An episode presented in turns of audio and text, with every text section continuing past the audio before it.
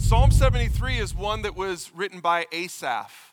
As you read it from verse 1 all the way to the end, it's a picture of this guy wrestling with, grappling with a scenario where God just didn't make sense. And so he's, he sees the world around him, and then he tries to match it up with, he tries to line it up with what he knows to be true.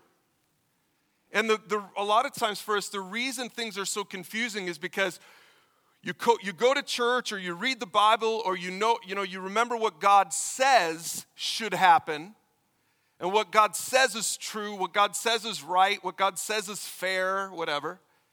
And then you go to work on Monday and it doesn't line up. It's confusing to me when the truth is spoken like this in the Word of God, but then in my experience, I'm dealing with cancer, divorce, relationships, teenagers, preteens, young kids, my spouse. Right now, I want you to get in your mind, I want you to get in your head that thing, you probably already have it in your head, that thing that you're confused about, you're disappointed about, that's not meeting your expectation. You think the world should work a certain way, but it's working a different way, and it just doesn't match up with the truth in God's word. Because today, we're going to pull out of this psalm, we're going to pull out the truth about God, the truth about your enemies, and the truth about you. We're going to talk about these three things today. Asaph says this Truly, God is good to Israel, to those whose hearts are pure. Now, right there, that's the truth about God. The truth about God, I want you to just know this. The truth about God is that He is good to His people. And Asaph gets it, he says it, he starts off with this truth claim that is absolutely true.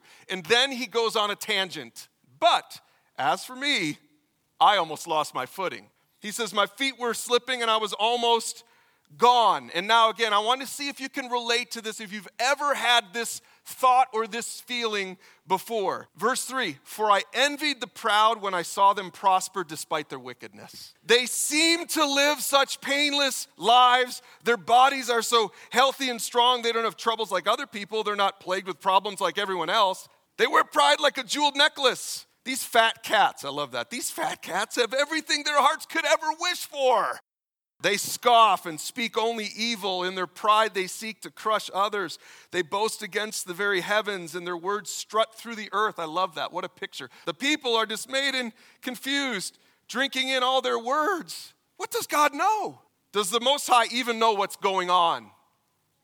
Have you ever thought that way about God? He says this Look at these wicked people enjoying a life of ease while their riches multiply. Did I keep my heart pure for nothing? Did I keep myself innocent for no reason? I get nothing but trouble all day long. Every morning brings me pain. And that can be so confusing because the truth about God is this first this first line truly God is good to Israel or to his people. He's good to Israel, to those whose hearts are pure. That is a truth statement. It's just, it doesn't have a timestamp on it. We see this, this psalmist wrestling with this. And then he transitions on. And this is the verse I love. I love this verse. But then I went into your sanctuary and I finally understood the destiny of the wicked. I love that it took Asaph in the process of his wrestling, it took him spending time with God to get him to understand why everything seemed so confusing. The truth about others is that God will deal with them in His way. Uh, some of you just need to know that. The more time you spend with God, the more you'll understand the bigger picture. And then he transitions into this last section in the psalm, and he says, And then, then, after spending some time with God, he said, I realized my heart was bitter I realized I was all torn up inside. I was so foolish and ignorant. I must have seemed like a senseless animal to you. He starts, he starts by focusing on other people and what they're getting and what he's not getting. And then he spends some time with God and he realizes all of a sudden the truth about him, about himself. The truth about you is that you have your own problems. I mean, really, the truth of this whole psalm is God is good to the pure in heart well, none of us is pure in heart. The Bible says that we're all broken. He understands the truth about God, this like up here on the top shelf truth about God, But now he really gets the truth about others and he feels good about it that God's to deal with them with his wrath. And now at the end of the psalm, he's like, oh my goodness, I'm the moron. I was bitter, I was angry, I was upset. The truth about you is that you have your own problems, and the solution to those problems, and I love this, the solution to those problems is nearness to God.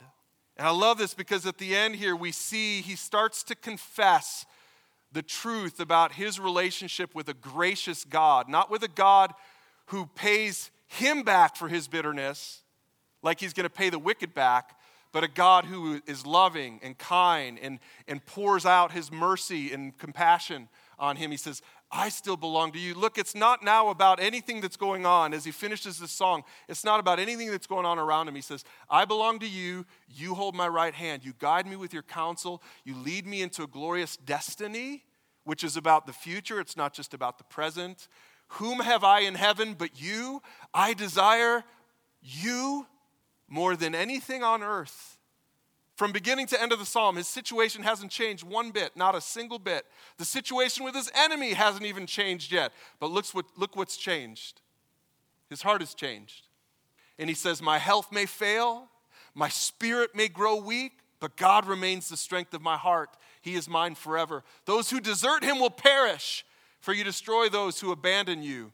But as for me, and look, but as for me, he says it again. He said it at the beginning of the psalm, and now he says it at the very end of the psalm. But as for me, how good it is to be near God. As God is confusing, and He'll be confusing for the rest of our lives as long as we live, there are going to be times where we're just, we're like, it just doesn't make sense. And I pray that you'll turn to Psalm 73 in those times and say, God, just remind me one more time what I should do to draw near to you because that is my good.